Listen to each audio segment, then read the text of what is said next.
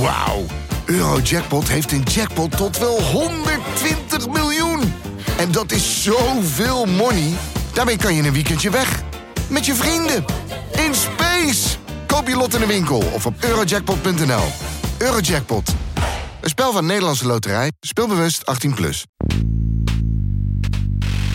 Good afternoon, ladies and gentlemen. I'm Heinrich XIII, Prince Royce, and the successor of an ancient German dynasty that can be traced back to around 900 AD. Dit is Betrouwbare Bronnen met Jaap Jansen.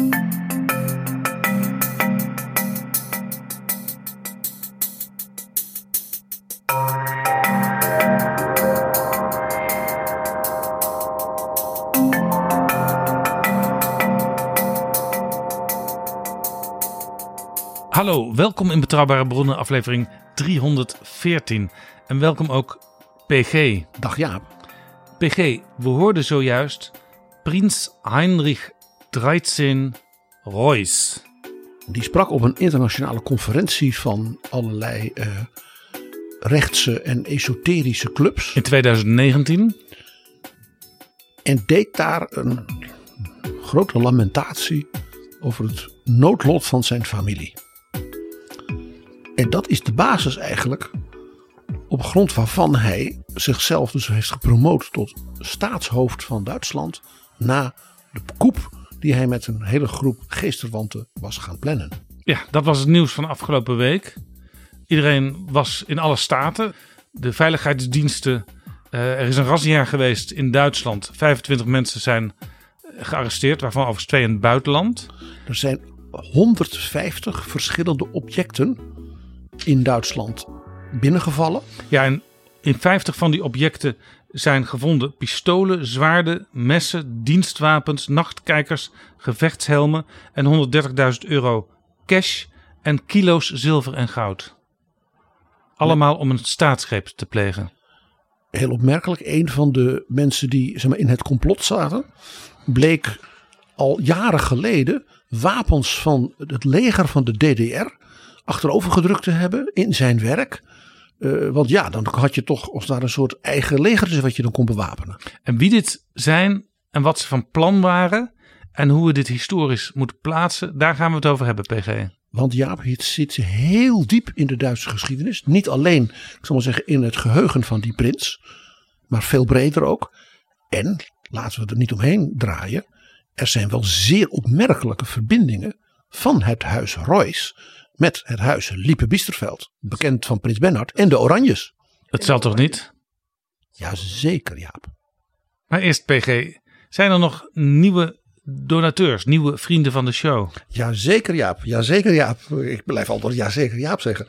En dat zijn mensen die wij zeer, zeer danken. Namelijk Bert, Danny en Klaas Pier. En Danny zeg je altijd als iemand misschien ook Danny kan heten. Dus eh, in beide gevallen hartelijk welkom. Zijn er ook nog losse donaties, PG? Jazeker, Jaap. Van William, Annemarie, Bas en Benedict. Dank jullie zeer. En als jij nu ook ons wil steunen met een donatie, ga dan naar vriendvandeshow.nl slash bb en we zijn je eeuwig dankbaar.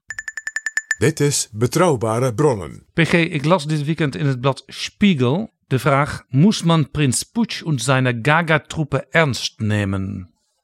Das muss man. Und wofür? Het is, daar is zelfs een term voor, Spiegeldeutsch. Dat is een bepaald soort eh, licht vilijn, journalistiek, verfijnd, scherp geformuleerd Duits. Dat is echt ontstaan in de redactie van Der Spiegel in de jaren 50, jaren 60. Dat was men in Duitsland helemaal niet gewend. Het is een serieus blad, maar ze hadden bijvoorbeeld ook op de cover van het nieuwste nummer. Ja, hadden ze ook een klein beetje een grap van gemaakt. Ja, ze hadden de prins en ze hadden de AFD-rechter. eh, Die eh, minister van Justitie na de putsch zou worden. En een survival trainer die dan in het militaire gedeelte deed. En de achtergrond was de zwart-wijs-rood vlag van het oude keizerrijk. En de kop op de kaft is Operation Staatsstreich. En dat geeft dus aan dat men het wel degelijk ook nu als een serieus punt brengt. Ja, je moet dit serieus nemen. Al zitten er ook mag ik het zeggen, operetteachtige kanten aan. Waar wij als Nederlanders misschien al een beetje giegelig van worden. Ja, want er waren bij, bij die uh, mogelijke staatsgreep ook uh, familiedokters betrokken. Een kok, een operazanger, een, een tenor, uh, een piloot, een militaire, een oud-Kamerlid. Politie, mensen. En nog een heleboel mensen waarvan we niet eens weten wie ze zijn en wat ze waren. Nou, we weten dat er in Oostenrijk twee helderzienden zijn opgepakt. Uh, die vooral de taak hadden om, uh, ik denk als helderzienden, doordat ze objecten aanraken of zo, uh, te checken of mensen die meededen, of die wel loyaal zouden zijn. Dus de, laat zeggen, de, de interne zuiveringen waren al een beetje begonnen. er is ook een, een, een, was een hele rijke mevrouw, die had geld geschonken. En die zat meer in de ja, boreaal spirituele hoek. Die was, zou dan een bijzondere rol in de nieuwe Putsch-regering krijgen voor de transcommunicatie. Dus communicatie met ja, het hiernamaals en dat soort dingen. Dus, dus uh, de taken voor wat dan genoemd wordt een overgangsregering, die waren ook al verdeeld? Ja, er was een uh, minister van Justitie. Die dus in die noodregering, dus ook noodmaatregelen kon nemen. Inclusief dus tribunalen en executies. Maar dat is die mevrouw die tot enkele jaren terug in de Bondsdag zat voor de alternatieven voor Duitsland. Ja, uh, er was ook een minister van Binnenlandse Zaken. Uh, dat was een hoge politiefunctionaris in Niedersachsen. En waar je dan toch helemaal koud van wordt, is dat een van zijn taken was het coördineren van de politieaandacht voor Joodse scholen, synagogen, uh, Joodse musea en andere sociale inrichtingen. En er was ook een minister van Buitenlandse Zaken die eigenlijk liever minister van Financiën was geworden. Dat vind ik overigens heel herkenbaar. Maar er was een probleem, want uh, uh, de prins, het beoogd staatshoofd dus, dus die zou rijkskansler worden en daarna staatshoofd. Die vond die minister van uh, Financiën helemaal niks. Dus ze hadden al ruzie in de regering. Nog voor de putsch geslaagd was. vandaar dat ik zeg, dus, ik blijf ernstig, dat hoor je. maar er zit een operettekant aan die ja, af en toe ja, tot hilariteit uh, moet leiden. Mag ik een voorbeeld geven? De prins had een, was nu sinds enige tijd gelieerd met een fotomodel uit Rusland. En met haar is hij naar het consulaat van Poetin in Leipzig gegaan om steun te vragen voor de putsch. Maar ze hadden nog niks gehoord. Nee, hij had eerder ook al wel brieven aan de minister van Buitenlandse Zaken van Rusland uh, gestuurd. Maar daar had hij ook nooit antwoord op gekregen. Lavrov had het te druk. Maar wat ik me altijd afvraag, PG, als je een staatsgreep plant, wat is dan uiteindelijk je doel? Want dan ben je blijkbaar niet blij met de regering die er zit en dan wil je iets anders. Maar wat willen zij dan? Zij willen een legitiem Duitsland. En dan denk je, maar wat is er illegitiem aan Duitsland? Men heeft president Steinmeier, men heeft vele jaren ja, ge, geprofiteerd van de voortreffelijke reputatie van de, van de Bundeskanzlerin. Men heeft nu een nieuw boeiende coalitie onder leiding van Scholz. Wat uh, is daar ze hebben, ze hebben een grondwet en ze hebben uh, op, op veel punten voorbeeldige wetten. Wij hebben laatst de wet op de politieke partijen behandeld in betrouwbare bronnen. Omdat men lessen trok uit dat verleden en dat in die grondwet ook heeft neergelegd. Ja, maar er is dus een groep mensen in Duitsland, die worden ook wel Rijksburger genoemd. Die beschouwen zich dus nog steeds als burger van het keizerrijk zoals in 1871 zeg maar gesmeed in de oorlog tegen Frankrijk door kanselier Otto von Bismarck van ja. Pruisen. De inlichtingendiensten schatten het aantal Rijksburgers, dus mensen die het gezag van de Duitse staat niet erkennen, op ongeveer 23.000. En zij zeggen dat keizerrijk, dat was legitiem. Dat was ook in de hele wereld uh, hoog geacht. En ja, dat stortte natuurlijk in bij de nederlaag uh, aan het eind van de Eerste Wereldoorlog. Ja, dat keizerrijk heeft in feite bestaan van 1871 tot 1918. Dus dat is helemaal niet zo heel lang. Is belangrijk om te noteren. Toen kwam dus de Republiek van Weimar. En deze mensen zeggen dus de Republiek van Weimar is in feite een illegale staat geweest. Want de keizer was gevlucht naar Holland. En er is toen een soort staatsgreep gepleegd door de vakbonden en links, hè, want dat is het dan. En die hebben de republiek doorgevoerd. En nu komt hij. In die republiek heeft men met één pennenstreek alle vorstenhuizen in Duitsland afgeschaft. Dus niet alleen de keizer Wilhelm die hè, aan het houthakken ging in Doorn. Maar dus ook het kleine vorstendommetje Reuss rond het stadje Gera in Turingen. En ook de koningen van Wittelsbach, de grote vorsten in Beieren. Maar ook de hele kleine vorstendommetjes als Sachsen-Eisenach. Ja, want er waren er heel veel. Dat hebben we ook uit al jouw verhalen uh, kunnen leren tot nu toe. De Engelsen haalden daar af en toe een partner vandaan. Uh, de Russen. De Nederlanders. De Belgen. Zeker, zeker. Leopold Saxen-Coburg, de oom van Albert van Saxen-Coburg, de echtgenoot van Victoria. Dus een, een voordeel als je zoveel vorstenhuizen op, op één grondgebied hebt. Ja, de, de huis van Saxen-Coburg werd de Stud Farm of Europe genoemd. Nou, Napoleon heeft daar dus toen al flink huis gehouden door het een heleboel als daar bij elkaar te voegen. Uh, en ja, in 1918, 1990 was het gewoon over. En die vorsten die voelden zich dus allemaal afgezet. En ja, die werden dus. Uh, uh, ja, die wilden dus hun, hun, hun, hun rechten terug en hun status. En natuurlijk hun paleizen en grondbezit en wat dan niet. Nou, in de Weimar Republiek is dat een enorm gedoe geweest. Dus die adellijke families in Duitsland. Ja, die beschouwden zich. En hun aanhang, zal ik maar zeggen, in die Rijksburger. Als levend in een land dat niet bestaat. En ze gaan zelfs zo ver dat ze zeggen: kijk, met de val van het Derde Rijk van Adolf Hitler is Duitsland bezet geweest door vier mogendheden. En die vier mogendheden hebben dus als het dat, ja, die, die Bondsrepubliek en nu de Wiedervereinigde Duitsland gecreëerd. En dat bestaat dus officieel helemaal niet. In feite is dat een vazallenstaat van met name Amerika. En dan komt er ineens een heel apart element naar voren.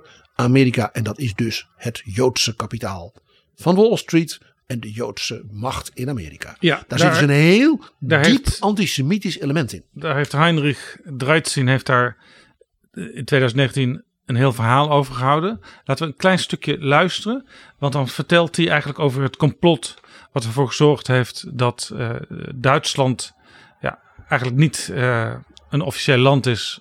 Want uh, het is overgenomen door anderen, door, door buitenstaanders. The last German emperor did not abdicate himself, but rather he was removed from the throne with Markgraf Max von Baden acting as his substitute, caving in the pressure by the Americans. So Markgraf von Baden, in the name of the emperor, abdicated the throne for him. Yes, he was abdicated. I know all about this firsthand. The British could have never won World War I without capital of coming from the United States. But it came with string attached. The, nation, the initiative was to use the state of war to drive the um, expulsion of the Jewish population in order to create a separate state of, of this segment of the population, which turned out exactly as planned through Hitler and his US financed sovereignty. Dit was de prins op een forum in Zurich 2019. Uh, tegen het einde van zijn verhaal, wat 16 minuten duurt, dan zegt hij ook een paar keer: Ik zal afronden, want uh, ja, ik begrijp dat, uh, dat we door moeten. maar die man is zo vol van alles wat zijn familie ruim 100 jaar geleden ontstolen is, zoals hij dat noemt, dat hij daar nog elke dag mee bezig is. En sterker nog, dat hij daar speciaal zelfs een staatsgreep voor wil plegen om, om, om dat allemaal goed te maken. En je hoort in dat verhaal in elkaar grijpen. Dus dat aspect van, van, van uh, ja, een adellijke elite van vroeger, hè, die zijn status kwijt is, die zijn macht ook kwijt is, hè, een soort eergevoel kwijt is. Uh, en ook het gevoel heeft dat dingen dus van ze gestolen zijn. Ja. Met dus allerlei ja, affecten van, ja, nou, ik zeg maar gewoon neonatie, extreem rechts, antisemitisme. En, en bij deze koeppoging ook duidelijk dat daar een soort esoterisch, boreaal, spiritueel ding ook nog weer doorheen is gegaan. Ja, en toch heeft hij wel iets, iets positiefs te melden voor mensen die, uh, die dan straks in dat nieuwe Duitsland uh, wonen onder zijn leiding. Want hij wil uh, dat je nog maar 10% belasting gaat betalen, zoals onder zijn voorvader ook het geval was. En hij zei, ja, als je vroeger iets te klagen had, als, als boer bijvoorbeeld, ja, dan ging je naar, uh, naar de landeigenaar. En uh, dan kreeg je antwoord. En daar moet je nu nog eens omkomen met de Bondsdag en met de Europese Unie en zo. Ja, er zit dus ook in dat verhaal dus een diep antidemocratisch aspect. Met ook meteen in het begin, dat hoor je, wij waren duizend jaar, zorgden wij voor de lieve mensen in Gera. Dat is toch wat anders dan vijf jaar in een uh, parlementsperiode op een stoel zitten. Ja. Dus er zit ook een heel uh, dus autoritair, patriarchaal ook bijna. En diep antidemocratisch element. Ja, over, over duizendjarig rijk uh, gesproken. Hij heeft ook een paar keer in dat verhaal uit 2019 komt, komt Hitler naar voren. Hitler was eigenlijk ook een soort slachtoffer in zijn verhaal van internationale machten. Ja, de, in deze denklijn van dit, zeg maar, dit type binnen de Rijksburger is Hitler dus een, een, een pion geweest van het Amerikaanse kapitalisme, dus van de Joden. Ja, hij werd ook door Henry Ford natuurlijk betaald. En in, in feite zegt uh, deze prins dat Hitler-Duitsland alleen nog maar het voorportaal was van het Duitsland wat op 8 mei 1945 ontstond. Wat in feite gewoon een Amerikaans bedrijf was, dat nieuwe Duitsland.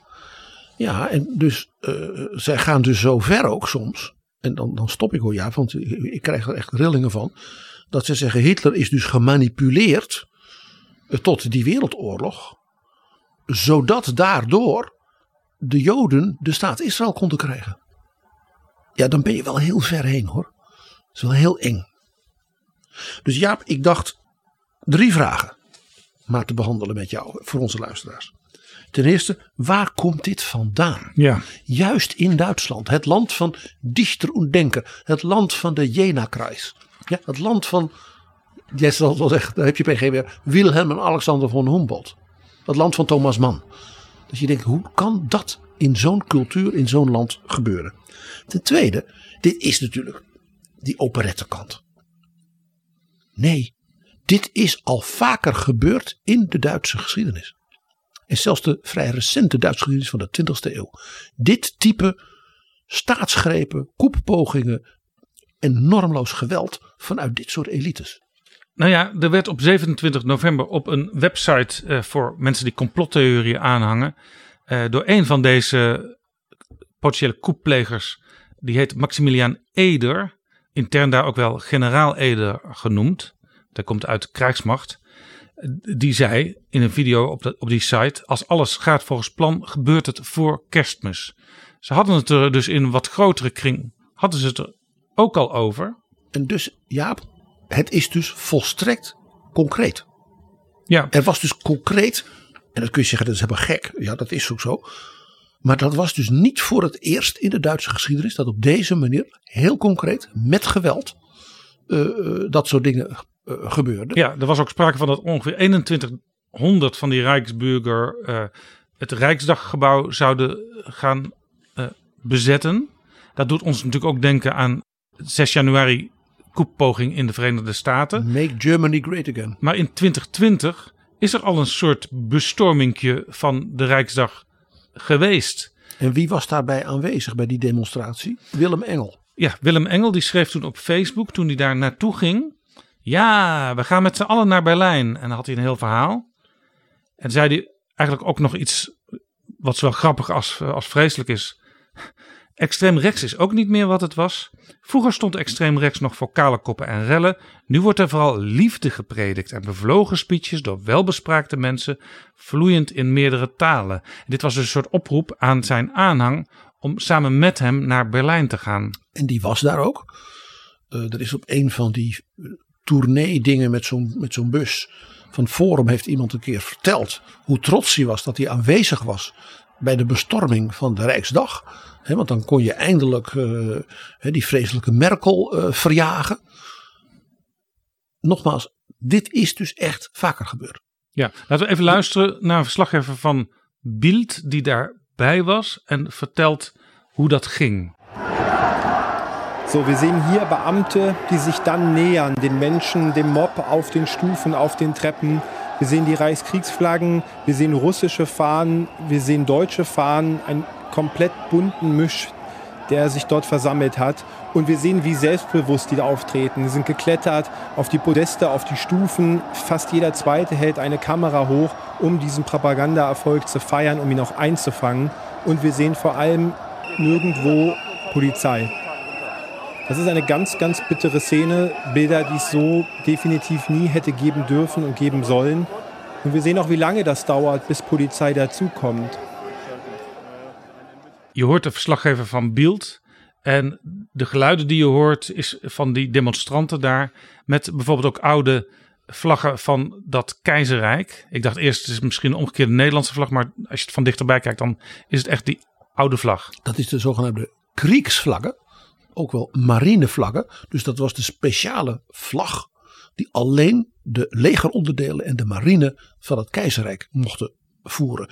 Dus als je met die vlag loopt, dan zeg je daarmee dus impliciet: ik erken het Duitsland van nu niet en ik wil het militaristische Duitsland van, van zeg maar 1890, 1914 terug. Ja, toen die bestorming in 2020 begon, toen stonden er overigens maar drie politiemannen bij het gebouw.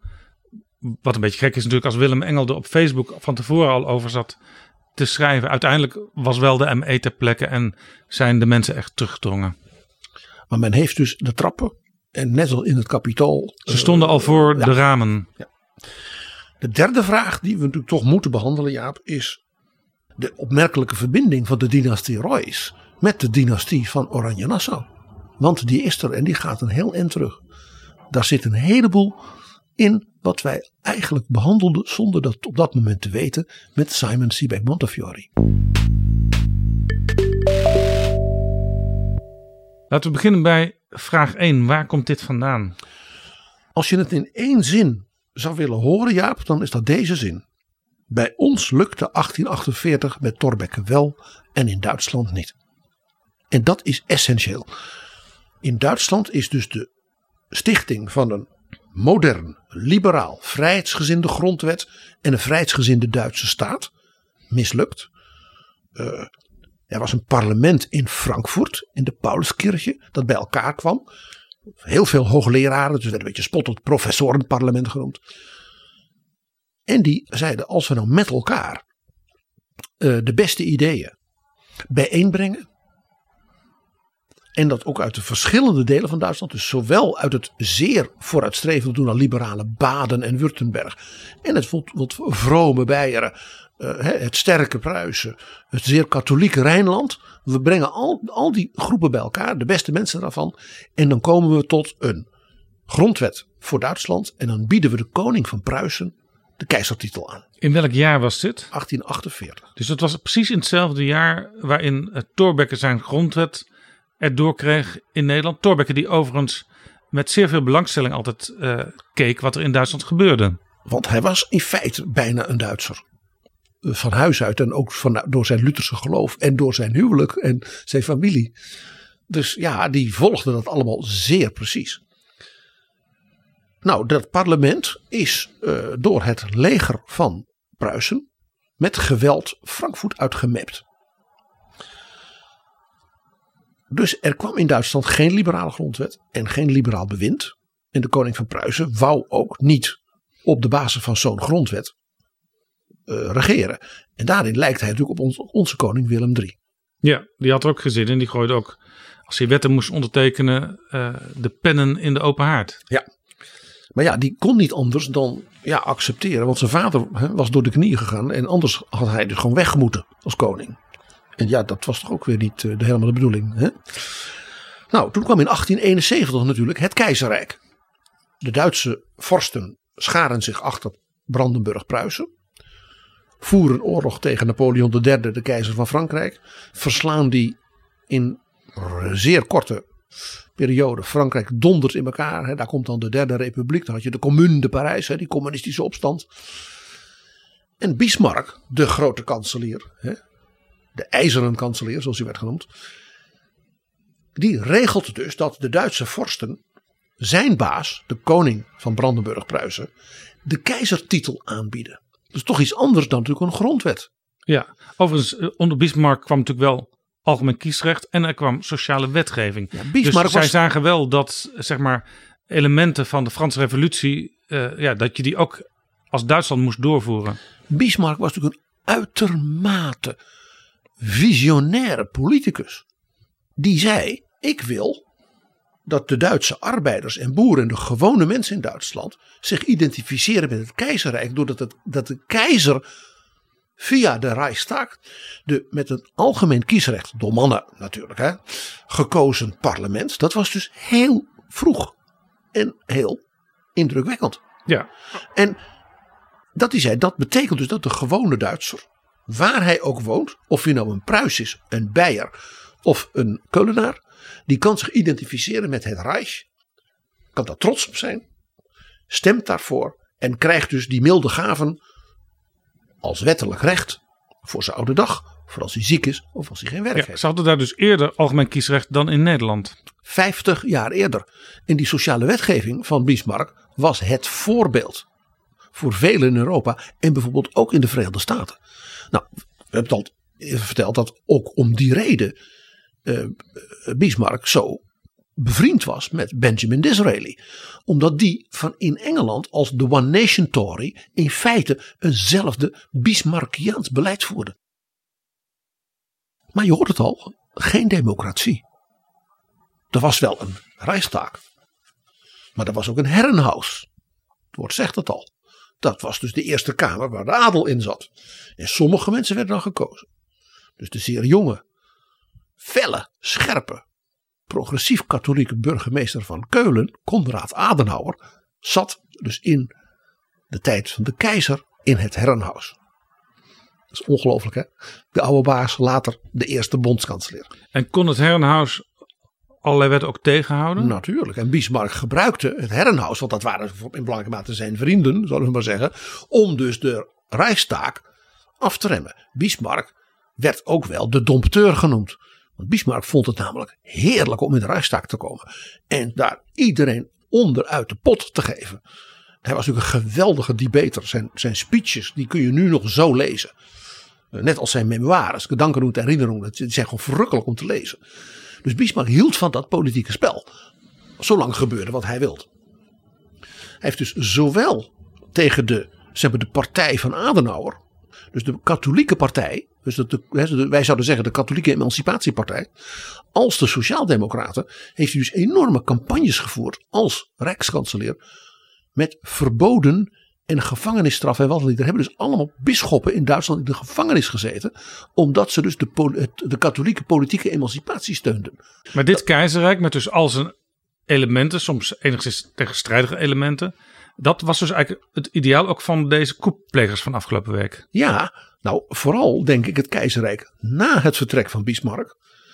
Want toen Bismarck vertrok in 1890, hij werd dus echt roemloos ontslagen door de nieuwe jonge keizer Wilhelm II. Toen ging dus dat keizerrijk weg van het pad van Bismarck. Ook in de buitenlandse politiek. En dat leidde tot de ondergang ervan. Maar in de binnenlandse politiek werd het dus veel nog meer reactionair. Uh, grote repressie. Uh, er ontstond ook een zeer sterke antisemitische golf in Duitsland. En uh, zeker ook in de kringen rond de keizer zelf. En er ontstond natuurlijk een enorm imperialistische, nationalistische sfeer. He, want Duitsland moest ook koloniën hebben. En er moest een, een, he, een vloot, een, dat vlottenverein. Duitsland moest net zo'n vloot hebben als Engeland. Om Engeland op de wereldzeeën te beconcurreren. Want op die manier kon Duitsland een wereldmacht worden. Dat waren allemaal dingen waar Bismarck niets van had moeten hebben.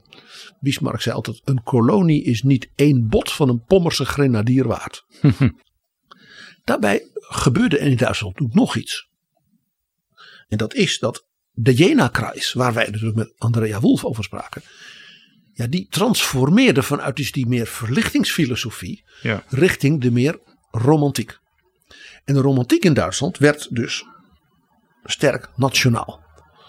He, want Duitsland had een cultuur, Duitsland had een taal, maar Duitsland had geen land. Dat kwam pas in 1871. Dus dat was op een bepaalde manier een soort voltooiing van dat romantisch nationalisme. En werd dus on steroid gebracht door met name het denken van Friedrich Nietzsche. Uh, die wil het zur macht. En eigenlijk, als je het zou willen formuleren, een soort superioriteitsnihilisme. Ja, dus eigenlijk uh, dachten die romantici, met al die kleine vorstendommetjes en zo, uh, ja, maak je het niet in de wereld. als, je, als je echt power wil hebben, dan moet je er een groter land van maken. Ja, en dan kan dus die Duitse cultuur ook verenigd worden. En, hè, dus dat was de romantische kant. En dat kreeg dus uh, door het nihilisme van onder andere dus, maar in belangrijke mate, Nietzsche, een soort extra ding. En daar kwam natuurlijk nog het sociaal Darwinisme met zijn rassenwaan, superioriteitsdenken van de Ariërs en natuurlijk het antisemitisme dat daarbij kwam. Je moet dat antisemitisme ook in die, die tijd dus plaatsen. Dat antisemitisme zag de Joden natuurlijk als kapitalisten. Die waren dus modern. Die waren bezig met nieuwe technologie, met groei. Heel veel Joden waren professoren en waren succesvolle ondernemers. Ze werden dus ook gezien als links en rood. Dan denk je, hoe kan dat met kapitalisme? Ja, ze waren modern en Karl Marx was natuurlijk ook een Jood. Dus de Joden werden zowel gezien als de geheime krachten achter het kapitalisme. Wat je dus ook bij deze prins nog hoort. Hè? En als de geheime krachten achter het communisme en het bolsjewisme. Nou ja, dat is toch ook eigenlijk zoals complottheoretici tegenwoordig ook kijken naar de globalistische elite van nu. Want ja, dat zijn ook, uh, laten we zeggen, D66-rechters. Uh, dat is VNO-NCW, maar dat is ook de Partij van de Arbeid, noem en het allemaal dat zijn journalisten en kunstenaars en de universiteiten, die zijn allemaal woke. Ja? En ze zijn heel erg voor Israël, zeggen ze. Ja. Dus die merkwaardige uh, innerlijke contradicties, die zijn er dus, die zitten er vanaf het begin dus in, in deze denklijn. Nou, dit moest natuurlijk zijn hoogtepunt krijgen in wat letterlijk werd genoemd Grief nach der Weltmacht. Wereldoorlog 1. De Eerste Wereldoorlog. Die hebben wij in Nederland natuurlijk nooit zo op ons netvlies. Terwijl die de oercatastrofe van de 20e eeuw is. Ja, de Belgen die, die hebben dat wel op het netvlies. Onze Belgische luisteraars, die hoeven wij hier niks te vertellen. De loopgraven waar het, waar het jarenlang uh, ja, ellende was. En België is dus in feite vier jaar bezet geweest. En heeft enorm geleden, enorme hongersnood in België.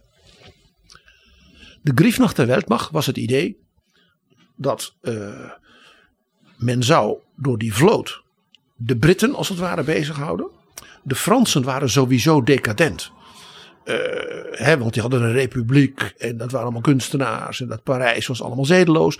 Dus de Fransen zou men zo verslaan. En dan zou het grote ding komen. Het veroveren van levensruim. Dat woord komt daaruit in het oosten. Nou, jij weet, dat is mislukt. De Eerste Wereldoorlog leidde tot een zeer zware nederlaag van het Duitse keizerrijk. Maar niet in het oosten. Die nederlaag was op zee en tegen die Fransen. Maar in het oosten was de overwinning van de Duitse troepen zo enorm dat de tsaar ten val kwam. En dus de Duitse troepen als als veroveraars tot, de, tot op de Krim kwamen. Hele Baltische landen en tot ja, dicht bij Moskou. Ongeveer zoals in 1941, 42 de Weermacht van Hitler ook ja, kwam. Ja. Dus de dolkstootlegende, zoals dat heet. Die was natuurlijk met name aan de Ostheer, zoals dat heette, natuurlijk levend. Die zeiden: Wij hebben in feite de Griefnacht de Weltmacht gerealiseerd. Wij stonden op de Krim. Kiev was van ons. Uh, Estland was van ons. Even, nog even en we hadden samen met de Finnen hadden we Sint-Petersburg ingenomen. Dus ze zeiden: We zijn verraden. En dat is gebeurd aan het Westfront. En dat is gebeurd door die, die slapjanus van een paniekfiguur van keizer Wilhelm. Maar wij, dat zijn dus de militairen van het Oostfront, waren unbesiegt im Velde. Dus wij zijn verraden terwijl we nooit overwonnen waren in het veld van eer. En wat gebeurt er? Er komt dus een nieuwe republiek. Die kennen we als de Republiek van Weimar. En die zegt ja, met een republiek dat betekent een eind aan al die koningshuizen en die adellijke macht. Ja. Dus die nieuwe republiek werd niet alleen gezien als verraders van de grote overwinning van het leger, maar ook als de verraders van de adel en de koningshuizen en dus de oude elite. Ja, want PG, je hebt het nu over al die kleine vorstendommetjes en zo, maar wat is toch het keizerrijk?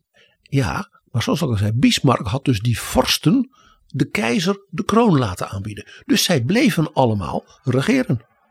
Oh, dus als ze bijvoorbeeld landeigenaar waren, dan bleven ze dat ook nog? Alles bleef zoals het was. Dus Baden had nog steeds een liberale grondwet. En Bismarck had in dat hele grote Pruisen nog een keiharde, uh, autoritaire, bijna, bijna uh, 18e eeuwse eh, eh, grondwet met het zogenaamde draai-klassenwalenrecht. Dus, dus het was een soort unie van hele soevereine Van onderdelen. Ja, het was een unie van vorsten.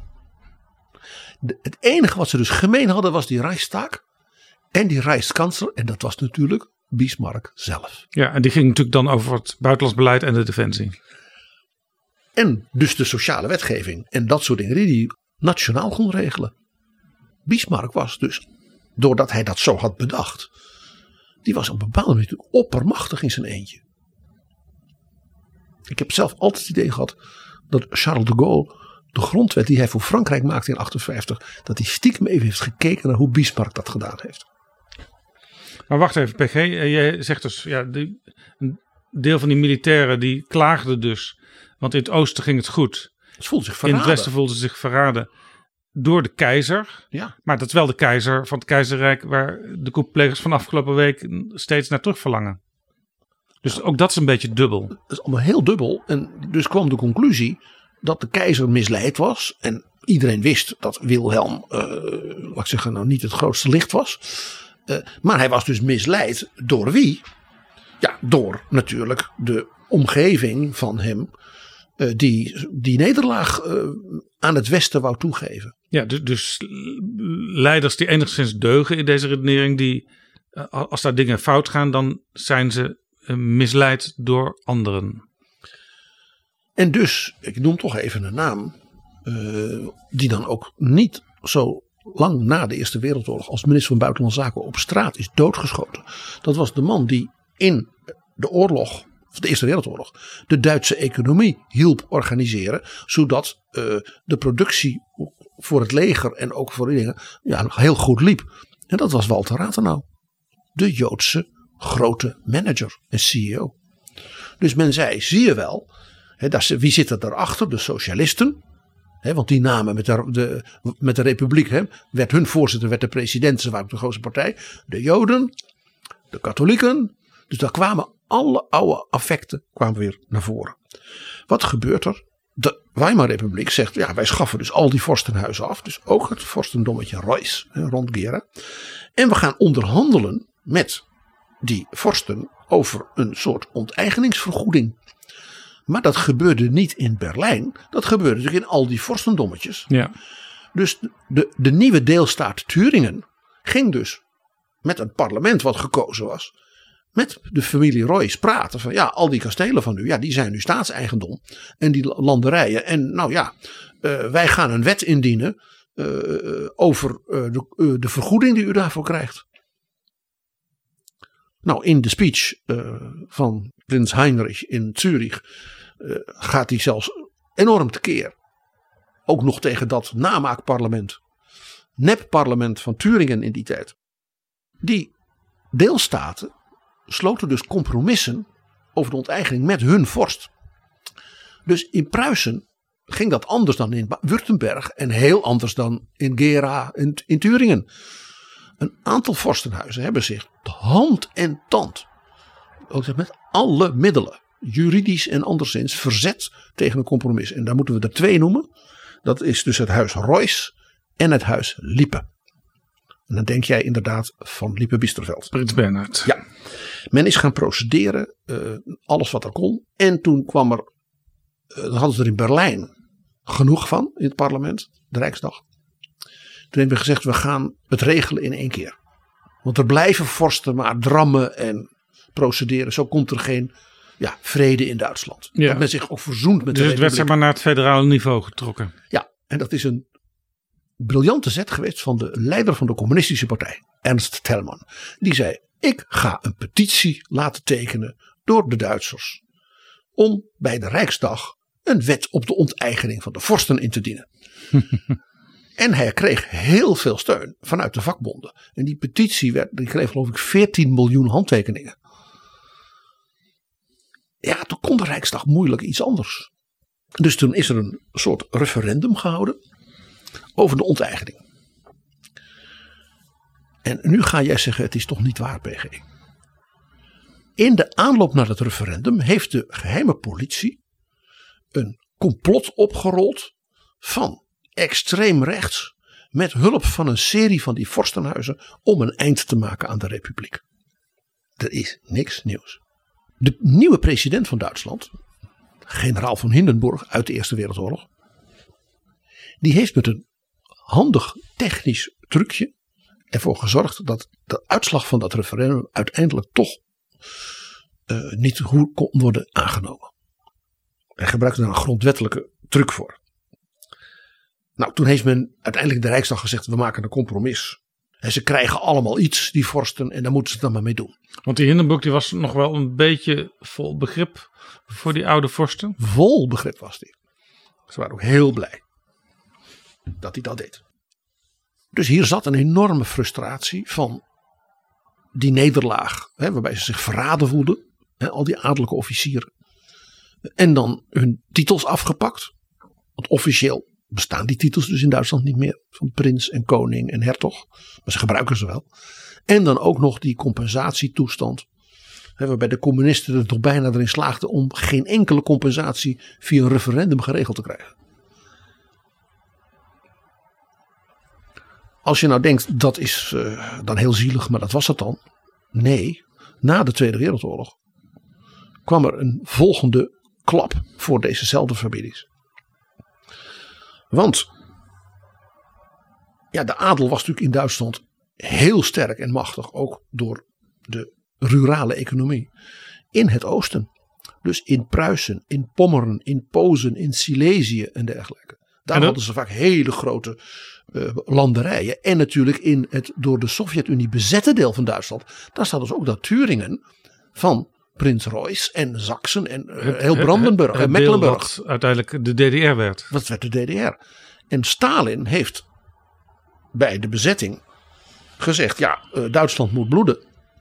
En de oude elite van kapitalisten en vorsten, ja, die wordt gewoon onteigend. En dat is dan nu van de staat. En heel veel van die dingen werden dus onmiddellijk naar de Sovjet-Unie gebracht als uh, nou ja, herstelbetalingen. In het Westen gebeurde dat niet. En hebben heel veel van die adellijke families ja, in het Wirtschaftswunder ja, hun landerijen, hun dingen natuurlijk ja, gemoderniseerd. Daar hebben ze bedrijven van gemaakt. En heel veel daarvan zijn daar dankzij de bloei van Duitsland en van Europa natuurlijk allemaal heel rijk geworden. Ja. En die zitten ook nog, hebben ook een hoop status in de glamourmedia. Hè, al die Duitse, de gelbe blätter zoals men dat noemt. Als er dan weer een nazaat van Bismarck trouwt met een nazaat van, van, uh, van de familie Holstein. Dan is dat de omslag van, van Boente natuurlijk. Boente illustreert Ja.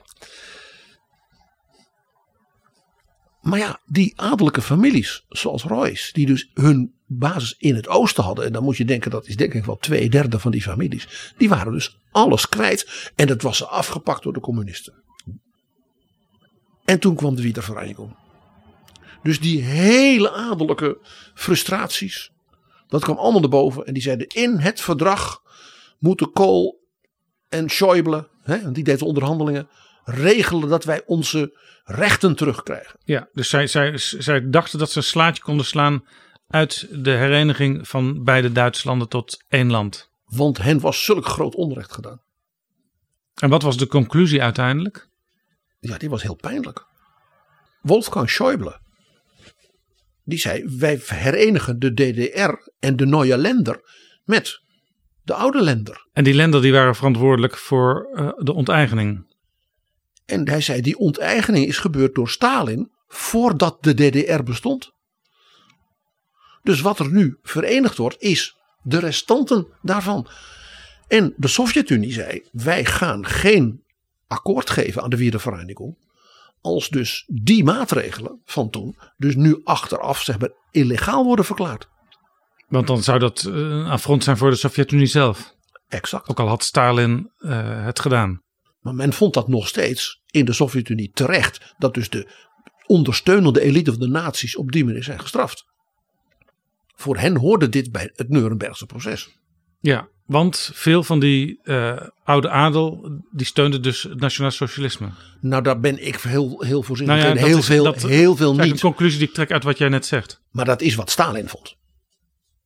Uh, de, de, de, de samenzweerders van 20 juli van Stauffenberg, net zoals Stauffenberg zei, waren bijna allemaal van hele vrome christelijke adel. Dus dat beeld moet je enorm nuanceren. Maar dit is wat Stalin deed. En Stalins wil was wet. Zo is dat. Dus Kool, die natuurlijk dolblij was dat hij met zijn vriend Gorby hè, uh, die deal kon sluiten. Die zei, natuurlijk, wij respecteren dit. En Schäuble zei bij die onderhandelingen, daar ga ik mijn vingers niet aan branden. Nee. Had nog wel een paar andere problemen. Hè, dat weten we van dat geweldige gesprek dat wij met Carla, Carla Trojan hadden. Ja, die daarbij zat als enige Nederlander bij al die onderhandelingen. Namens de Europese Unie. Ja, briljante set van Jacques Delors om die erbij te zetten. Dus toen dat verdrag werd beklonken, waren natuurlijk die mensen als prins Heinrich Royce, die waren onthutst. Royce overigens die uh, nu 71 is, dus pas geboren na de Tweede Wereldoorlog. Terwijl uh, zijn grieven die zijn dus van ruim 100 jaar geleden. Dat zijn grieven van generatie op generatie. Dat zijn grieven van dus de door de nederlaag gefrustreerde jonge adellijke officieren van 1918. Uh, hun ouders dat dan die republiek zomaar al hun titels en een heleboel dingen afpakt. Hun kinderen dat Stalin ja, alles afpakt en dat dan die Schäuble dat niet restaureert. En van Heinrich persoonlijk van uh, al die voorvaderen die ook Heinrich heten. Ja, dat is, uh, dat is een verhaal apart. Nou, wat gebeurt er dus? Een aantal van die families, waaronder Royce, is dus gaan procederen tegen de Wiedervereinigung. Het dus eist tot, tot het Europees Hof en alles. En daarmee verbond zich deze frustratie, die met andere extreemrechtse groepen in wat die Rijksburger werden. Want als je natuurlijk, ja, je lost dit probleem voor jezelf op door te zeggen, ja, die Schäuble die tekent dat wel, of die Kool die regelt dat wel. Maar Kool en die Bondsrepubliek zijn helemaal niet legaal. Die Bondsrepubliek bestaat niet. Dat is een vazallenstaat van de Amerikanen. Dus dat moesten ze gewoon van, van president Bush, ja. die met Gorbachev wilde dealen. Overigens waren ze blijkbaar soms ook pragmatisch, die Rijksburger. Want er zijn er ook een paar in het buitenland gearresteerd. Uh, ze hadden dus wel gewoon een paspoort van de Bondsrepubliek. Nou, het is nog gekker. Uh, zij, er is een, uh, een, groep binnen de Rijksburger uh, die weigeren zich burger van de Bondsrepubliek te noemen en eisen dus een soort statendloze pas. Serieus. En, die willen dus ook geen belasting betalen, maar daar nee, zullen ze dan toe, toe, worden gedwongen, neem ik aan. Ja, ja, ja. Voor mensen als deze prins en deze Rijksburger zeggen ze dus eigenlijk: voor ons geldt nog steeds onze status onze eer, onze bezettingen van, ik zal maar zeggen, 1871. Ja? En alles wat daarna gebeurd is, is niet waar, is diefstal, is één groot complot. En hier zie je de verbinding dus met die andere, nou ja, complotgedachten uh, uh, en dergelijke.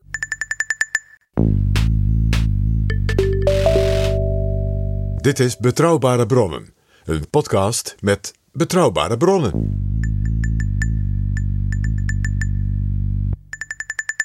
En ik praat met PG over de vreemde plannen voor een coup, een putsch die vorige week in Duitsland aan het licht kwamen. Ik had het al even over dat in 1926 bij dat referendum er dus een samenzwering werd opgerold van extreem rechts en die families om dus een eind te maken aan de Republiek van Weimar. Ja. Dus dan denk je, oh, het is dus al vaker gebeurd. Nou, het antwoord is en of. Ja, want dat is de centrale tweede vraag van deze aflevering. Hoe bijzonder is dit en hoe vaak is iets dergelijks al eerder gepoogd? Nou, aan het eind van de Eerste Wereldoorlog kwamen dus die adellijke officieren uit dat Oostfront terug. En die vormden toen vrijkorpsen. Die zeiden, die keizer is weg, de Slapjanus, de Joden, de linksen, de katholieken hebben nu een republiek gesticht. Die erkennen wij niet. Wij blijven als vechtersgroep bij elkaar. En uh, nou, die hebben dus huis gehouden in de Baltische landen. En zijn dus opgerukt als een soort leger. In kleine groepjes van 3 tot 5000 man. Dus dat was best gevaarlijk, zou ik maar zeggen. Naar Duitsland. En die hadden daarbij een vlag van de Vrijkorpsen. En weet je wat dat was? Een rode vlag met erop een swastika. Dus eigenlijk de voorbode van de vlag die het Nationaal Socialisme onder Hitler ging gebruiken. Die is bewust daaraan ontleend. Want Hitler, die zelf natuurlijk ook uh, een soldaat was in de, in de Eerste Wereldoorlog, die richtte zich ook toen hij zeg maar eh, in kelders zijn eerste toespraken ging houden, ook op, mede op mensen die uit deze groepjes kwamen. Ja, En op de veteranen die zeiden we zijn verraden. En, nou ja, en je weet door wie, enzovoort. enzovoort. En die uiteindelijk in hem ook iemand zagen die kon verwoorden wat zij altijd al dachten. Als ik je vertel dat er de nederlaag en de wapenstilstand was dus 11 november 1918. In begin 1919 heeft graaf Arco, hele chique uh, adellijke jongeman, de nieuwe linkse premier van Beieren gewoon doodgeschoten. Dat was zo'n vrijkorps uh, aanvoerder. Op, op straat? Ja. Dat is gewoon een moordaanslag. Dat leidde overigens tot een staatsgreep van de communisten en de anarchisten. Want die dachten, nu kunnen wij het volk wel meekrijgen. Als, als, als extreem rechts dit doet, dan zullen ze begrip voor onze daad hebben. En die hoopten op steun van Lenin. Want ja, die was op dat moment natuurlijk de baas. Maar die zat in een zodanige burgeroorlog dat hij even geen tijd had voor Beieren. Thomas Mann heeft in zijn dagboeken daar hier heerlijk over geschreven. Want die kende heel veel van die communistisch-anarchistische regering van Beieren. Want het waren allemaal dichters en schrijvers en filosofen. Met wie hij dus in de jaren daarvoor dus allerlei interessante discussies had gehad. Dus Thomas Mann in zijn dagboeken moet dus stiekem toegeven dat hij eigenlijk wel, terwijl hij, terwijl hij alles behalve links was, een beetje sympathie had. Want ze durfden toch maar, en dit was leuker uh, dan, uh, laat zeggen, dat, dat het leger de macht over zou nemen. Thomas Mann was toen al uh, bepaald geen liefhebber van graaf Arco en zo. Nee, nee. Nou, de regeringen in Berlijn, die zei ja, dit kan niet dat er een communistische republiek komt in Beieren die er ook nog populair is. De regering in Berlijn was natuurlijk SPD. En katholieken. Hè? Dus zeg maar een soort PvdA-KVP-coalitie. Maar ja, die hadden natuurlijk geen leger. Dat zomaar in Beieren. Dus toen heeft de SPD-minister van Veiligheid en Defensie, Noske, zijn beroemde titel over zichzelf, Einer moest der bloedhond zijn.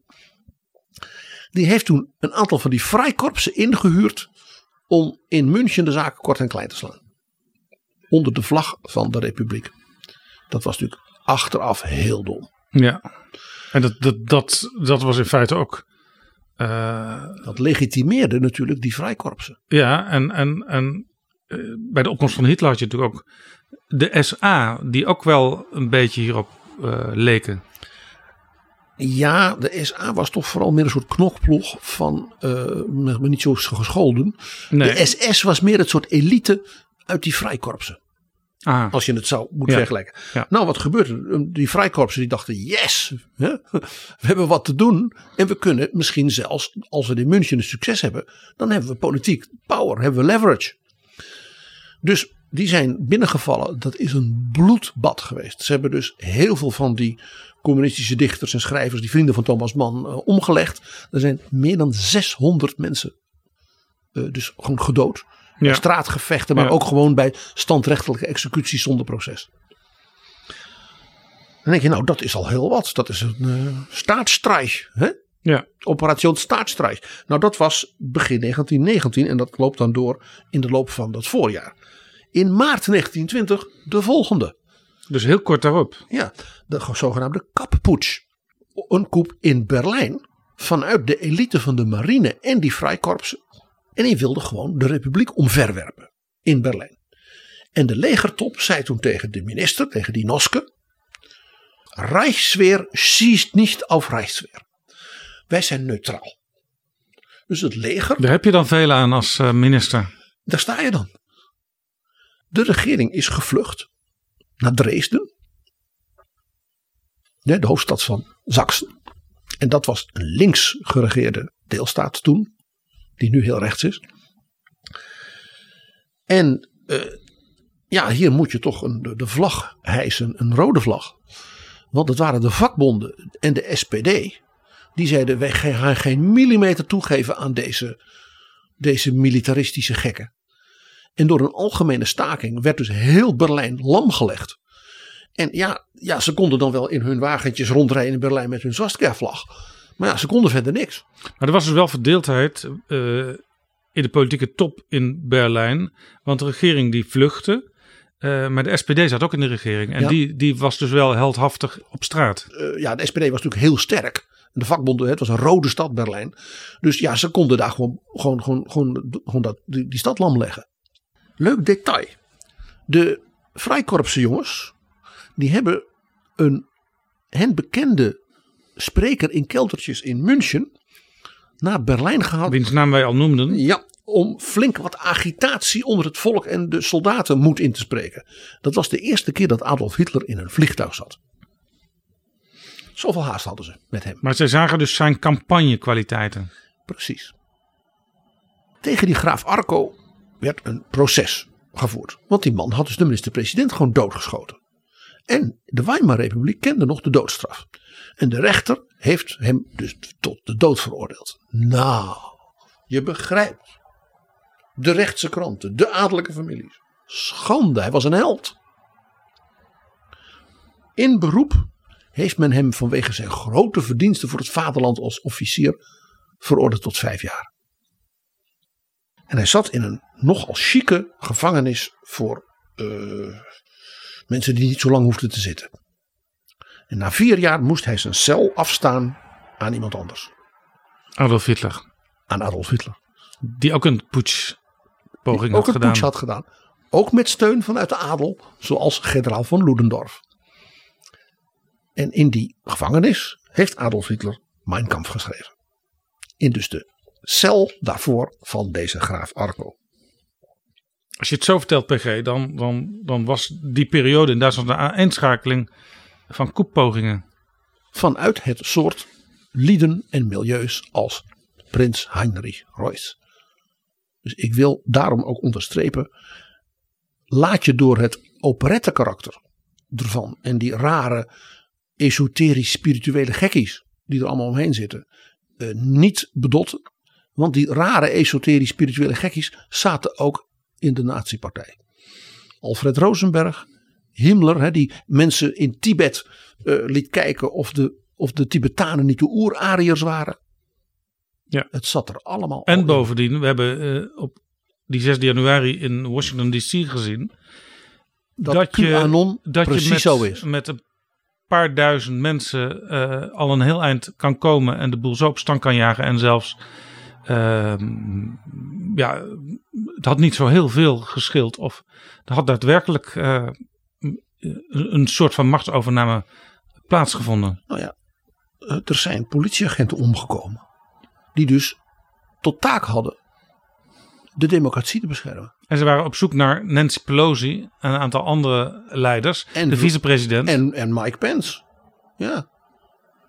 Die niet één keer werd gebeld door zijn chef van we komen je halen en komen je helpen. Hè, die, je zult die filmbeelden van Nancy Pelosi die dan met de generaals belt en met de gouverneur. En die dus ongelooflijk, de vrouw is in de tachtig en dat je dan in zo'n situatie zo scherp precies weet ik moet die bellen, ik moet die hebben, die kan wat doen. Dat is echt Dus- indrukwekkend. Maar ik wil maar zeggen, dus hoe sterk je ook bent als democratie, rechtsstaat met checks en balances. Er kan zomaar een kink in de kabel komen. En daarom dat dus wat hier in Duitsland gebeurde in het licht van de geschiedenis. En het licht ook van die diepe wortels van frustratie, antidemocratisch denken. Wat ik noem dat superieur nihilisme wat daarin zit. Waarom dat dus serieus wel gevaarlijk is.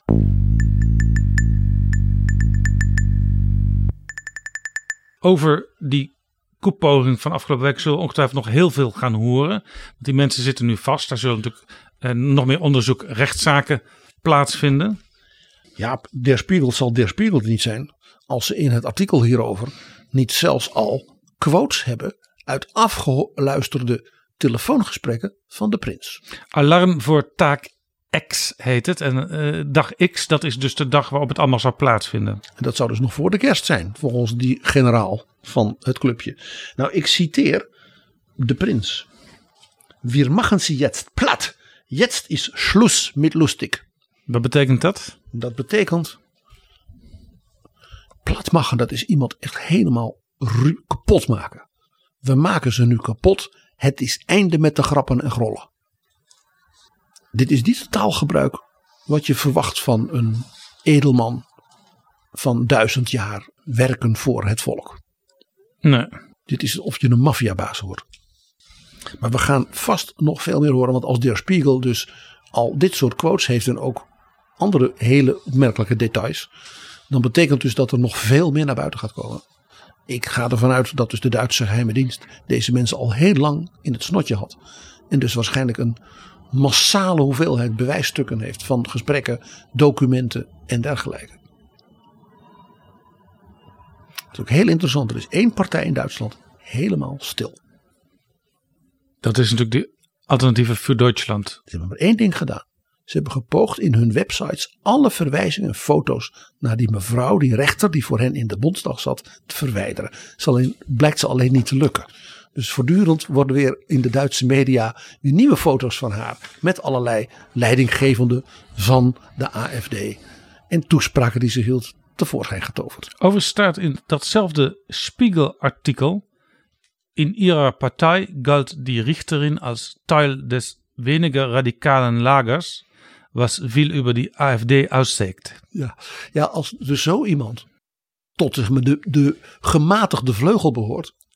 Ze werd ook gezien omdat ze als jurist was. Iemand die goed kon bemiddelen met de meer extreme vleugels. Want die vonden, dus daar had ze wel gezag omdat ze rechter was. Dus ze kon een bemiddelende rol vervullen. Kun En zij was nu ook weer rechter, omdat ze blijkbaar recht had op terugkeer in haar oude ambt. Ja, maar ze hadden haar eh, in haar functie nu bij de afdeling bouwrecht gezet. Daar kon ze het minste kwaad, was waarschijnlijk het idee. Ja, hoewel die prins Heinrich XIII eh ook in huizen handelt. Dus dan kom je misschien ook wel eens met bouwrecht in aanraking. Ja, het is opnieuw een vastgoedman. Ja, Die en denkt dat ook- hij de baas moet worden. En overigens ook eh, op het gevaar af toch weer in de operettesfeer terecht te komen. Hij was ook een, een sectproducent. Ja, dat, daar heb ik dan toch weer een kleine lichte. Dus hij was een, drank, een, een drankman. drank, sect, dat is iets prachtigs, ja. Maar ik vond het wel weer opvallend dat het opnieuw een vastgoedmagnaat was. Die vond dat hij de macht moest hebben. Ja, en hij hield van snelle wagens. Hij had benzine in zijn aderen. En hij had sinds een tijd een Russisch fotomodel als vriendin. Met Maar goed. wie hij ook samen naar het consulaat van Poetin in Leipzig is gegaan. Om te kijken of de Russen de staatsgreep niet zouden willen steunen. We lachen er een beetje om, PG, maar het is heel serieus, zoals je al zei. Toch, jij zei aan het begin van deze aflevering: eh, er is ook nog een band met ons eigen Oranjehuis. Ja, en die is dus heel uitvoerig. En Jaap, we zijn helemaal terug in het gesprek met Simon Sebag Montefiore. Want je ziet hier families en dynastieën, maar je ziet hier ook een coterie, zoals hij dat noemt, ontstaan. Van dus families die als het in elkaar geknoopt raken en elkaars belangen dienen. Ja, want we hebben het natuurlijk al vaak over gehad, PG. Eh, die vorstendommetjes, die leverden ook eh, aan alle andere vorstenhuizen. Soms zelfs als er een, een, soort van republiek was en men dacht we gaan toch weer eh, terug naar de monarchie. Dan werd er gekeken, is er ergens in Duitsland nog een prins of een prinses te vinden waar we iets mee kunnen. Het Koningshuis van Griekenland, het Koningshuis van Roemenië. allemaal. En al die koningen, prinsen, prinsessen, die kenden elkaar ook allemaal. Zoals de Oranjes dus, dus blijkbaar ook contacten hadden met mensen eh, die nazaten zijn eh, van de mensen die nu bij die koep betrokken zijn. Ja, het, het belangrijkste boek van in Europa naast de Bijbel in die tijd van de 19e eeuw was natuurlijk de Almanak van Gotha. Het huis Saxen-Gotha gaf als uitgever de jaarlijkse almanak uit over wie welke titel had en wie met wie getrouwd was. En dat was dus extreem belangrijk als er natuurlijk een, eh, een huwelijkskandidaat gezocht moest Een beetje worden. zoals je, zoals je in Nederland het rode boekje van de adel had en het blauwe boekje van het patriciaat. Dat is een kopie van de Almanach de Gotha. Mais oui. Nou, eh, zal, zal, zal ik eens even de opmerkelijke verbindingen tussen het huis Royce en de huizen Liepe Biesterveld en Oranje schetsen. Dat begint met prins Heino. Dat was ook zo'n Heinrich, maar iedereen noemde hem Heino. Kon hij ook zingen en droeg hij een zonnebril? Deutschland, Deutschland, über alles, über alles in der Welt. Nee ja, Jammer. we gaan nu toch een beetje de operettesfeer in, vrees ik. Eh, hij was de kleinzoon van Sophie van Sachsen-Weimar. En dat was de dochter van koning Willem II en tsarina Anna Pavlovna. Ik wil als je het goed vindt, een half minuut over Sophie van Weimar spreken. Dat is de meest indrukwekkende persoon uit het Oranjehuis in de 19e eeuw. Dat was een zeer begaafde, belezen vrouw. En zij, toen zij dus hertogin werd in Weimar, heeft ze gezegd: dat is toch ongelooflijk. Overal hier in de stad, op zolders, liggen brieven en dingen van Goethe. En daar is niets mee gedaan. Zij heeft het op zich genomen om een wetenschappelijke editie te laten maken van het verzameld werk van Goethe. En heeft dus al die mensen gevraagd: kom met die dingen. En dat heet dan ook de Sophienausgabe. En dat is geloof ik zo'n 130 delen. Ja, dus iemand uh, die we dankbaar mogen zijn hiervoor. Die vrouw heeft dus voor de Europese cultuur en in het bijzonder voor de Duitse letterkunde een ongelofelijke prestatie geleverd. Sophie van Weimar. En dat was dus een oranje prinses. En zij is dus de, de grootmoeder van die prins Heino Reuss. En dan denk je, waarom is die belangrijk? Nou, toen koningin Wilhelmina trouwde met prins Hendrik uit Mecklenburg, bleef dat huwelijk kinderloos. En de koningin kreeg een reeks miskramen. Dus de regering, bedoel de ministerraad en zo, hield er rekening mee dat prins Heino koning zou worden. Als de koningin zou overlijden zonder kinderen, dan was prins Heino koning der Nederlanden. Want in die families heb je natuurlijk enorme eh, familievertakkingen. En heb je ook een lijstje van wie komt er in aanmerking en hij was dus, als daar verder geen kinderen zijn. En hij was dus de, de meest dichtbij door zijn grootmoeder bij koning Willem II. Beetje zoals uh, Willem-Alexander uh, ook nog ergens in de troonopvolgingslijst uh, van het Britse koningshuis staat. Ja, maar Willem-Alexander staat niet op één. Nee, ergens op 800 of zo. Ja, en prins Heino stond op één. Men heeft in 1905 een grondwetswijziging in Nederland voorgesteld, de regering.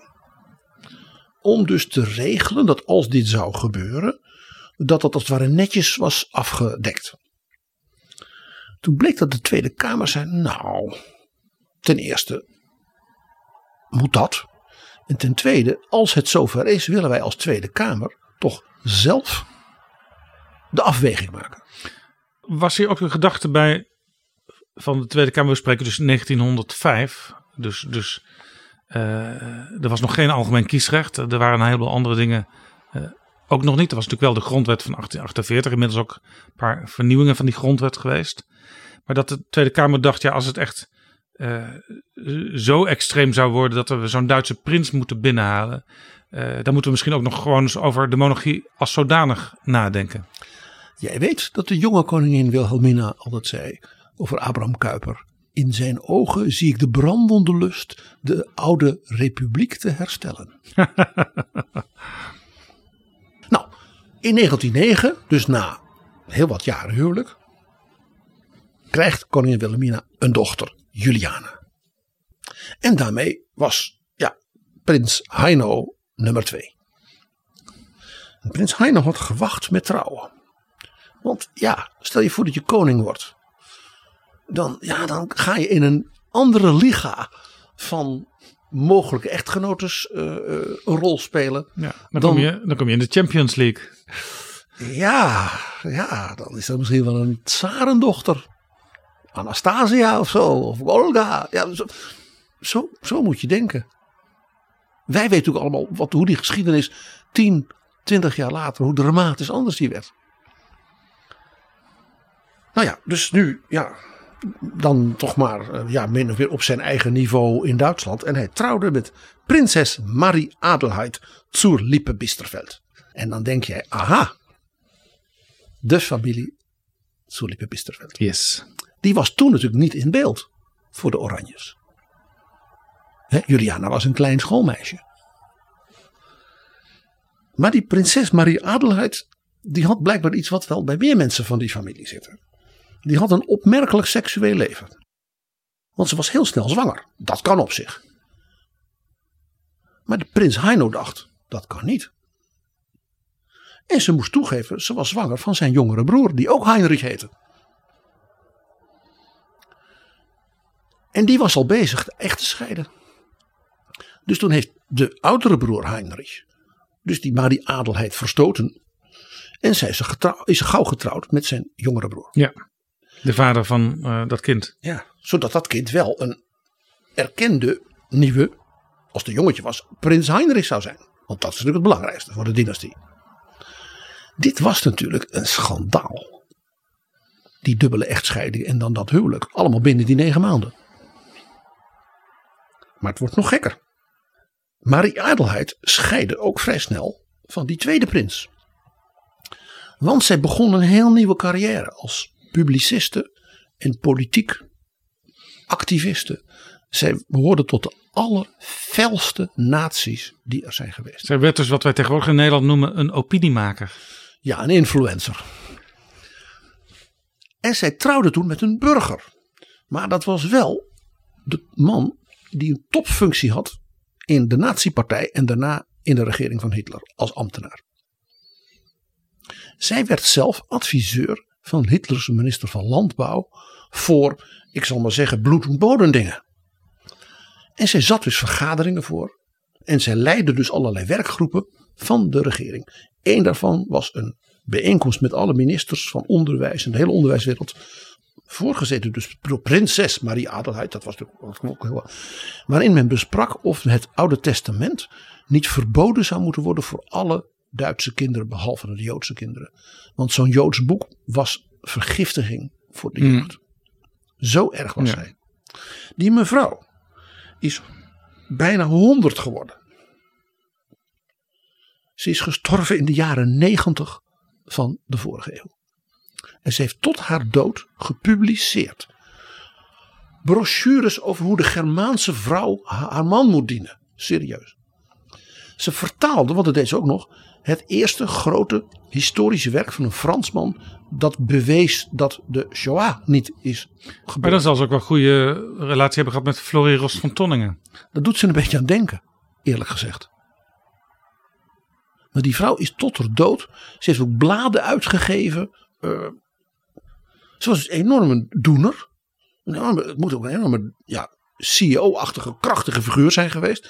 Maar door en door, nou ja, zoals wij zouden zeggen, fout. Nou begrijp je, er waren dus nu twee prinsen Heinrich. Die alle twee getrouwd waren geweest met deze Marie Adelheid die een geheel nieuwe carrière in de moderne tijd begon. En ja, die moesten weer aan de vrouw gebracht worden. En inmiddels was Juliana, die was wat gegroeid en wat ouder geworden. Ja. Toen was er een andere prinses Royce, namelijk prinses Hermine. En die kreeg er lucht van dat Wilhelmina op vakantie zou gaan in Tirol. En Juliana zou meenemen naar die jongere broer Heinrich. Dus dat was een neef van haar. Die Hermine, die woonde in Nederland. Dat was namelijk de tweede vrouw van keizer Wilhelm II in Doorn. Aha. En het was dus ook een prinses Royce. Ja, die wist dus wel een beetje wat er speelde bij de Oranjes. Precies. En die dacht, ja, die, die, die Heinrich, dat is een besmette waar. Er zat nog een andere neef. Bernhard Zurlipe Wisterveld. Ze dacht dus, die Heinrich, dat, dat is eigenlijk niet slim om, om die Hollanders daarmee op te zadelen. Eh, ik weet nog wel, die Bernard, eh, van die, Charmant. van, van die, Jong. die arme familie. En daar is niet zoveel mis mee. Die is getipt door zijn tante Hermine. Vanuit Doorn. Dus die verschijnt als familievriend van die prins Heinrich. Op de vakantie in Tirol. Terwijl Wilhelmina en Juliana daar ook zijn. Die was daar quasi toevallig. Toevallig. En daar regelt hij die date met Juliana bij de Olympische Spelen van Hitler in Garmisch-Partenkirchen. Waarvan iedereen zegt, daar is het begonnen. Ja, maar waar kwam die date vandaan? Die kwam dus uit de familie Royce. Dus in feite, eh, we hebben het vaak over complottheorie. Hier was al een complot eh, gesmeed door tante Hermine met neefje Bernard. En haar aanspreektitel was natuurlijk keizerin. Maar nou denk je, ach wat zielig, die jonge Heinrich. Hè? Eerst die vrouw met, met wie die dan trouwt en die dan bij hem wegloopt voor die natie. En dan wordt hij ook niet prins gemaal. Maar Is, is, is bekend overigens hoe Juliana dacht over Heinrich? Nee. Of is het zover ook eigenlijk niet gekomen? Dat ze, dat ze elkaar echt in de ogen hebben kunnen kijken. Ik ben er niet bij geweest, Jaap. Maar die Heinrich is uiteindelijk toch zeg maar, goed terechtgekomen. Want de broer, dus de zwager van Wilhelmina, de broer van haar man, prins Hendrik, die was toen natuurlijk al overleden. Die was de hertog van Mecklenburg. En die was getrouwd met, wacht even. Ja. En die was getrouwd met een prinses uit het huis Royce. En hij was de jachtvriend van Herman Geuring, doch dit terzijde. En die hadden een dochter. Royslava Feodora, prinses Royce. Nee, hertogin van Mecklenburg-Strelitz. Geboren in 1918, overleden in 2019. 101 geworden dus. Ja. En dat was dus een nichtje van Juliana. Via dus de Mecklenburgse lijn van haar vader. En dit meisje was dus ook bruidsmeisje bij het huwelijk van Juliana en Bernard. Wacht even, want het wordt ingewikkeld PG, maar dit is dus de moeder van Heinrich de dertiende Royce, Juist. die vorige week in het nieuws kwam. En zijn vader is dus die jongere broer uit dat schandaalhuwelijk. Dan komt het ook opnieuw wel weer heel dichtbij allemaal. Zo dichtbij, ja. Dat een aantal jaren geleden zowel deze zeer bejaarde dame als haar zoon zijn geïnterviewd voor het Nederlandse weekblad Elsevier. In een artikel van Arjan Paans. En de oude dame vertelt dat ze zelfs een soort eregast was geweest bij het zilveren huwelijk van Juliana en Bernard. Want ja, zij was een van de nog levende bruidsmeisjes. En ze vertelt, oude dame van 89 toen, dat Juliana aan prins Philip, de echtgenoot van de queen, had uitgelegd, ja, zij is hier, want dit is mijn nichtje en mijn bruidsmeisje geweest. En na Juliana's dood was het duidelijk dat Beatrix niet zo'n behoefte had aan deze lijn met die Duitse familie. En dat vond ze heel erg. Ik lees nu voor. Het blijft toch familie. En het zou fijn zijn als de volgende generatie de geschiedenis achter zich kan laten. Want eh, eh, eh, wat was de reden dat Beatrix er, er niks meer van wilde weten? Nou ja, die relatie met Geuring. en die, dat deel van de Mecklenburg-familie was gewoon nazi geweest. En ook omdat ze steeds maar zeurde over alles wat verloren was gegaan. Ja, want die prins Heinrich, die dus nu die staatsgreep wilde plegen, die begint dus ook tegen Arjen Paans van Elsevier over maar één ding. En dat is, ach, als ons familievermogen in Gera is onterecht onteigend, enzovoort, enzovoort, huilie, huilie. Ik lees voor een catastrofe. Terwijl het bezit van de familie in Baat Arelsen na de oorlog ongemoeid werd gelaten. Dat is natuurlijk in het westen. Zijn wij onteigend en moesten we helemaal opnieuw beginnen. Daarover zou je als familie moeten kunnen praten. Maar dat is allemaal materieel. Een verzoening met de Oranjes zou het mooiste cadeau zijn voor mijn moeders 90ste verjaardag. En dan hadden we dus deze prins ook regelmatig eh, hier te landen op bezoek gehad bij allerlei eh, grote gebeurtenissen. Zoals, ik noem maar wat, het, het huwelijk van Willem-Alexander en Maxima. Nou, in elk geval was zijn moeder dus nog bij dat zilveren hu- huwelijksfeest. Toch wel opmerkelijk. Ja, dit is wat eh, Simon Sebag Montefiore een coterie zou noemen. Ja, coterie en en eigenlijk ook wel familie. Ja, het is echt the world, a family history. Dus ook the Netherlands, a family history. Maar Jaap, ik heb nog een verrassing voor je. Onze vorige editie ging over het Zweedse voorzitterschap van de Europese Unie. En daar heb jij een prachtige serie fragmenten van ABBA door het verhaal gestrooid. Wist jij dat de familie Royce direct verbonden is aan ABBA? Nee.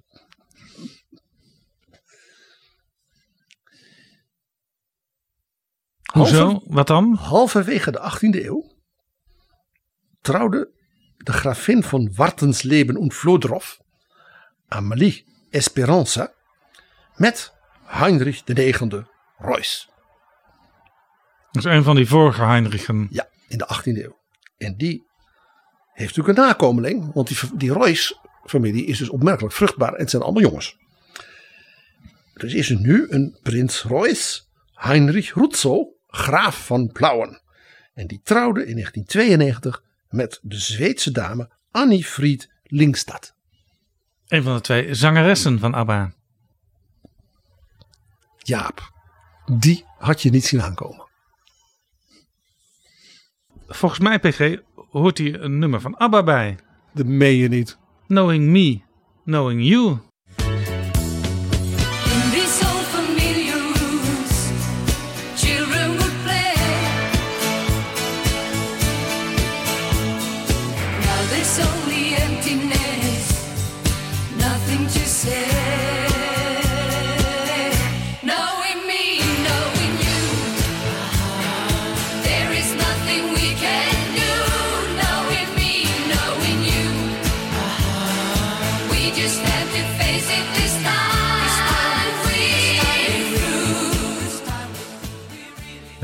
Gaat dus gewoon over die coterie van de Oranjes, de Roysen en de Liepe Biesterveld. Good days, bad days.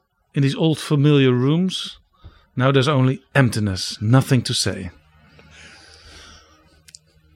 Maar Jaap, er is natuurlijk in de grote opera-literatuur ook een scène die gewoon gemaakt is voor deze editie. Ah, gelukkig. Ik dacht dat we voortaan in elke aflevering iets van ABBA zouden gaan doen. Maar we gaan toch terug naar het oude pad, Zo- PG. Zoals het hoort. Sterker nog, het is opnieuw Richard Wagner. En het is ook nog, in wat ik vind, zijn allermooiste opera, Lohengrin. Daar komt ja, bijna zo'n prins Heino naar Nederland. Want die opera speelt in Brabant. Aan de oevers van de Schelde. En dan komt de Duitse koning. En die heet Heinrich. De Brabanders smeken om hulp. In welke tijd plaatsen we dit ongeveer? 9e eeuw. Heel lang geleden dus. Dus toen de familie Royce net in Gera begon. En dan horen we het koor. Dat is het volk van, van de Nederlanden. Hè? De vorst begroeten. En hier moeten we even naar luisteren.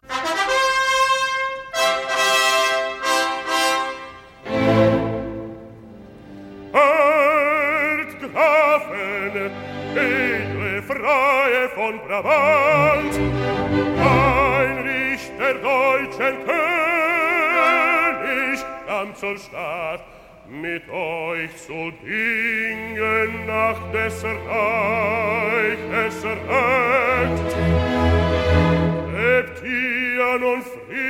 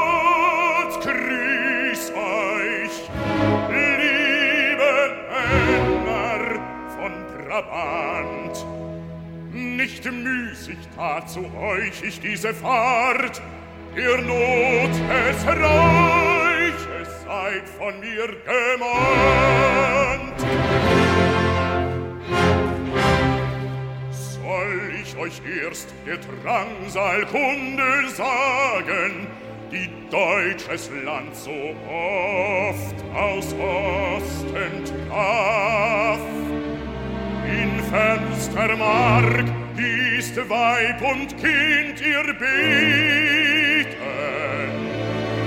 Herr Gott, bewahr uns vor der Ungarn Wut. Dit had dus zomaar opnieuw kunnen klinken. eh, zowel in het Nederland van decennia geleden. als binnenkort in het eh, huidige Duitsland, wat dan het huidige Duitsland niet meer zou zijn. Dat het volk jubelt voor een staatshoofd Heinrich.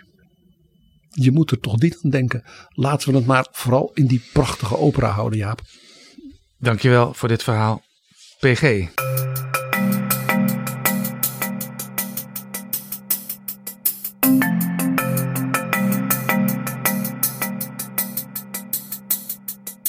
Zo, dit was Betrouwbare Bronnen, aflevering 314. En als niemand een putsch pleegt, dan hoor je ons gewoon de volgende keer weer samen in aflevering 315. En de kans dat er nog veel meer afleveringen komen, wordt nog groter als je ons steunt met een donatie. En dat kan door vriend van de show te worden. Ga daarvoor naar vriendvandeshow.nl slash bb. Dankjewel en tot de volgende keer. Betrouwbare bronnen wordt gemaakt door Jaap Jansen in samenwerking met dag en nacht.nl.